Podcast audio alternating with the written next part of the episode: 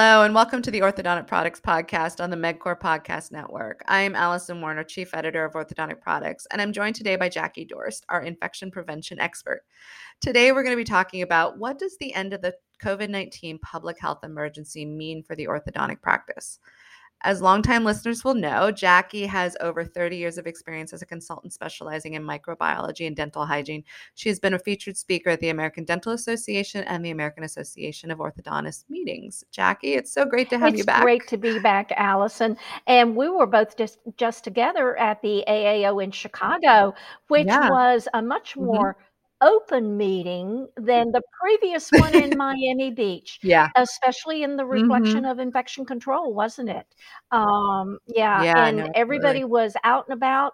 A few masks on attendees, and but Mhm. not nearly what Mhm. we saw the year before. So it was an exceptional meeting Right. and great to return with all that energy and interaction between the attendees. Yeah. Yeah. Absolutely, absolutely. You know, it was great being able to see you again in person. So, um, but yeah, so today, um, I don't know if, in case our listeners don't know or aren't aware, the COVID 19 public health emergency ended on May 11th. So, about a week and a half ago, I guess, for our listeners, or last week. So, I wanted to ask you, what does that mean in general for healthcare? What what should our listeners Well, with know? the public health emergency ending, it's going to affect the funding for a lot of programs that uh, were allowed with that public health emergency, such as free vaccines and free uh, treatments for COVID infections. Um, that will go away. So, a lot of it is going to be policies and what can be paid for by the government. But one of the, the things that's going to affect us in healthcare and our infection control protocols is a lack of data. During the pandemic, you know, we often would refer to what is the infectivity in your community, and you would go to the COVID tracker website on the CDC website and see are you in a high level of infectivity, and then that dictated certain airborne disease protocols with uh, wearing N95 respirators or not. And then as the co- uh, infectivity subsided, then you could go back to normal PPE with it. Those d- web bases, the, that information is no longer being supplied to CDC by the health departments. And CDC has even discontinued that COVID tracker web uh, site. So we don't have that map to go to anymore. And even John Right. Hopkins, that was another database that I went to. Uh, Mhm. John Hopkins has discontinued their COVID uh, dashboard, as they called it. So we're in the United States, we're sort of in a, a gray area that we don't know what the transmission is in our communities. And that's one of the challenges of going forward. You we hear a lot of talk about what are the lessons learned from COVID. And that's one of the public health uh, lessons that we've learned is that we do need a better way of tracking infectious diseases and then disseminating that information to the communities. So right now that's one of the significant changes for the orthodontic offices is that that has that data has gone away. Now there's still record keeping on the number of deaths from COVID Mhm. and we know the Okay. number of people that are hospitalized with COVID. There are currently 22,000 people a day that are still hospitalized with COVID across the nation. So COVID hasn't gone away, but you're going to see more and more in the future that we'll talk about respiratory disease transmission. Including influenza, uh, the common cold, RSV, and still COVID. It'll be under that Mhm. umbrella with it. So that'll be some of the changes going forward. Okay. So then what should orthodontic practices know about the end of this public Well, several emergency? changes there. All of the screening that we did for employees and uh, and patients. Remember when we were taking temperatures and we were asking about symptoms with it? Well, that screening specifically for COVID is going away. However, for Okay. many years, pre pandemic even, we should have been screening our patients and infectious patients, patients that are sick, we should be rescheduling them because we've Mm, all okay. learned that if you're sick, whether you're an employee or the patient, stay home don't bring that Right. infection into the office to spread to other patients and to spread to the staff. So, uh, screening is still important. And uh, I would go back, I know in one of our previous, in the sterilization room episodes, we even put together a little Mhm. poster, if you will, that had emoticons on it talking about, you know, do Oh, you yeah. have a fever? Do you have a cough? Oh, you know, or as the commercial goes, that diarrhea with it, then please let Mhm. us know and Yeah. reschedule your appointment. So it's going to be screening for Right. any illness symptoms. And um, temperature checks, well, we learned from COVID that wasn't a true indica- indicator for COVID with it. But Mhm. obviously, if anybody has a fever, they're infectious with something and they should stay Right. at home. And the rule for how long you should stay at home before you return to work is 24 hours without a fever, without taking fever reducing medicines, and symptoms subside. So having that Okay. return to work policy, and that's a good standard to go by, is what's going to be ours going forward. Uh, so that screening has Okay. changed. And then another Mhm. significant change is the universal masking, or what we refer to as universal Right. source control. Everybody in the orthodontic practice during COVID wore a mask. Patients wore masks sitting in the reception room. Anyone that came in with a patient, staff wore a mask except when they were in the staff lounge eating lunch. Well, now as we've exited the pandemic, if you will, and we're coming into our new normal, uh, if you know, it, you will go back to more what was pre-pandemic masking uh, in the office. But again, if somebody comes in sick, if a mom comes in and she's coughing and sneezing with her child, it would be appropriate to ask them to wear a mask while sitting in the reception room to keep from spreading any respiratory illnesses. Okay. And then in terms of staff um, masking, do you have any uh, guidance Well, there? staff masking is again going back to pre pandemic that we'll always wear a mask when we're doing direct patient care and with those splatters Okay. and splashes. And it would be a, a regular surgical or procedure mask, a level two or a level three. However, you know, we're Mhm. still going to keep those N95 respirators that we learned to use because the difference between the N95 and a procedure mask is that it fits so closely around the face and the nose. So it prevents any air leakage in the gaps around an, a regular procedure mask. And all of the breath that goes out and comes in with an N95 respirator on is filtered through the filter membrane. So if if we do have to provide patient care to someone who's sick, you would want to have an N95 respirator. If you have really high infectivity of influenza in your area, it might be that the team decides they want to wear an N95 respirator. And we should, the, the employer with OSHA states that the employee should have appropriate PPE to protect them. Now, consider the instance that you have an, maybe an orthodontic assistant who's had breast cancer and they've had Mm, okay. surgery and are going through chemotherapy, that person is going to be very immune compromised. And they're going to need the additional protection with their compromised immune system of wearing an N95 uh, mask with every patient treatment during that period while they're go- they're going through the chemotherapy. So, or, and it may not even be that employee; it might be that they have a family member at home that's immune compromised Right. and they wouldn't want to take the the disease home to them. So we're still going to keep Okay. N95 respirators around and OSHA under their in total respiratory protection. Now that includes that's Mhm. OSHA's had a respiratory protection standard for over 50 years.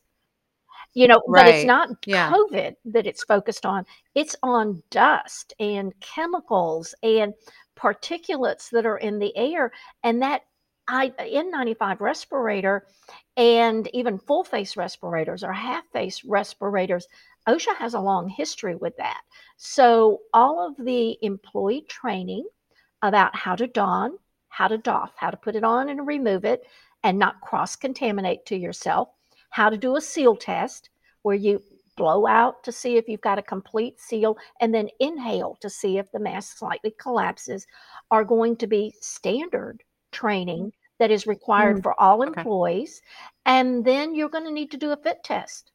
and have documentation that that employee has passed a fit test for the particular N95 respirators that you have in your office. And that'll be an annual update. You have to review that once a year. And fortunately, we can now do fit test in our orthodontic practices. We don't have to go to a medical facility or have somebody come in, and fit test kits are readily available. So it's a pretty easy procedure to do to do your own in office okay. fit testing. Okay. Um, are there any other aspects about this public health emergency ending that people should keep in mind when they're thinking about the requirements of OSHA? Like maybe they might forget that this is still something they need to do under OSHA and it has nothing necessarily to do with COVID. It was just highlighted. Well, you know, I'm going to go back to vaccinations with it. Under mm-hmm. OSHA, we're okay. all familiar that we should have our hepatitis B vaccination and the employer okay. requires or in the employer is required to have documentation of that so we had a lot of information about the covid vaccine but going forward mm-hmm. you should review and make sure if you've hired new employees do you have the documentation that they've had their hepatitis b vaccination or and if not do you have that declining statement and there are other vaccines that all healthcare workers should be taking and i'd like to share with the listeners um, there's a website immunize.org org that has the latest update information for vaccinations for healthcare workers information about the hepatitis b vaccination and all of the hepatitis viruses and why all healthcare workers should be vaccinated with it. And i always have my offices update their uh, osha manual by downloading these mm. documents with it. So the vaccine vaccinations that are recommended for all healthcare workers are the COVID-19 whatever's the current update mm-hmm. on that, you know, do you need a booster or not? Mm-hmm. Hepatitis B vaccination, influenza. As we come into the fall and get into October through April is the high respiratory disease transmission, then that's where we're at risk of influenza, the common cold. RSV, any of those airborne disease transmission. And then next is MMR, the measles, mumps, and rubella vaccination, and especially for orthodontic practices because they're dealing with young patients, with children. And we have a gap in vaccinations now because of all of this vaccine hesitancy. There are children that don't have their MMR vaccinations. And varicella, is the next on there. And then finally, a Tdap vaccination tetanus, diphtheria, and pertussis. All diseases that could be transmitted in air potentially. We should have that updated uh, vaccine, vaccination on it. So, getting back to our new normal, make certain that as mm-hmm. healthcare providers, you're vaccinated and up to date. Excellent. Well, I want to switch gears just a little bit because I also wanted to ask you about the CDC's recent recommendation regarding ventilation in buildings and public spaces since and since ventilation was a huge topic during the pandemic, we talked about it. Um, I'm curious to get your insight into what does this mean for an Oh, Alison, thank you for bringing that up. It is that announcement by CDC is a recommendation again, and it was for public spaces, not healthcare spaces, not the orthodontic practice. So this is looking at um, uh, maybe shopping malls, schools, buses, trains, airplanes. And the lessons that we've learned about airborne disease transmission, this recommendation from CDC now is not just directed at COVID, but it's about having healthy air to breathe in buildings. And so they're, they're recommending five air changes per hour. That means that all of the air in the room is circulated through the heating and air conditioning system, that it will be changed five times per hour. And then that the filter that is in your heating and air conditioning system is at least of a filtration of a MERV 13. Now, a MERV 13 means that that's the, the amount of filtering it will do, will filter out 50% of the 0.3 micron size particles. And these are routinely available at home repair stores, uh, you know, the, the big box stores and everything. And, and you can purchase them online and that they should be changed in a regular ba- basis. It does talk about uh, implementing upper room UVC, ultraviolet germicidal irradiation, and using that as an additional or an adjunct. However, that's not like you're hearing about UV irradiation in a freestanding HEPA unit that you would buy and put in your home or or um, in some other public area. This is a, installed up next to the ceiling. It is uh, because ultraviolet irradiation can cause serious eye damage and blindness. It has to be installed and in a safe manner that it doesn't cause harm. So we're going to see a lot more information about this in the future, I think, as more research is done. But this again was for public spaces. It did not mm-hmm. change mm-hmm. the guidance, which is going forward and recommended by CDC for healthcare spaces. At healthcare in your orthodontic practice, your heating and air conditioning system should provide at least six air changes per hour. You should have that MERV 13 filter installed and again routinely change it on a basis and i can't give you a standard of change it once a month or change it every two months. It's going to depend on the occupancy of your building. How many days a week are you mm-hmm. open? How many people? It's going to be different for an orthodontic practice that sees 40 patients a day versus one that sees 120 patients a day and has all of those people coming through. So you you have to judge what is going to be uh, effective for you, and then fresh air coming into the building. That's another thing that was in the public spaces that CDC specifically recommended that you have as much fresh air as possible coming into the building. And the indirect way to measure that is look at the amount of carbon dioxide in a space. When we breathe in then our lungs remove the oxygen from the air and we exhale carbon dioxide. The more people that are in a room breathing out, the higher the number of carbon dioxide. Outdoor air is 400 parts per million. So that we know is safe. That's the best outside. CDC's recommendation from the studies that we've had show that uh, if you get under 800 parts per million CO2, that you're really going to have safe air and you're not going to be at that high risk of an airborne infectious disease with it. So, uh, having a CO2 monitor would be a good idea in an orthodontic practice, especially in the public places. And then I would recommend to orthodontic offices look at your uh, HVE, your high volume evacuation that was one of the other things that we learned during the pandemic is that that high volume evacuation should be operating efficiently that we should be cleaning our suction and so we don't have wimpy suction. And you can check the flow by having one of your service checks have a flow meter attached to your high volume evacuation and it should provide at least 300 liters per minute of evacuation on there so I think we've pretty much covered all of the changes and how they affect the orthodontic office. You know, I, there's one more thing though that I'd like to add, and I still get a few questions about yeah. it. Um, sure. Remember at the beginning of the pandemic when we did those pre-procedural mouth rinses?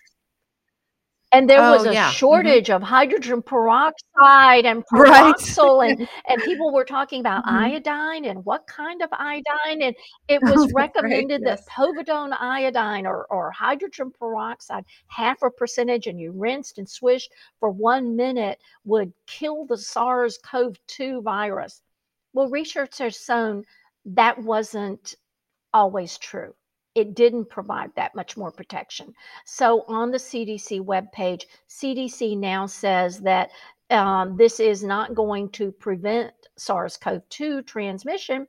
However, if you want to use an antimicrobial mouth rinse, it is a good adjunct to your infection control program because any mouth rinse is going to reduce the bacteria, the virus and any fungus or yeast that are in the patient's mouth.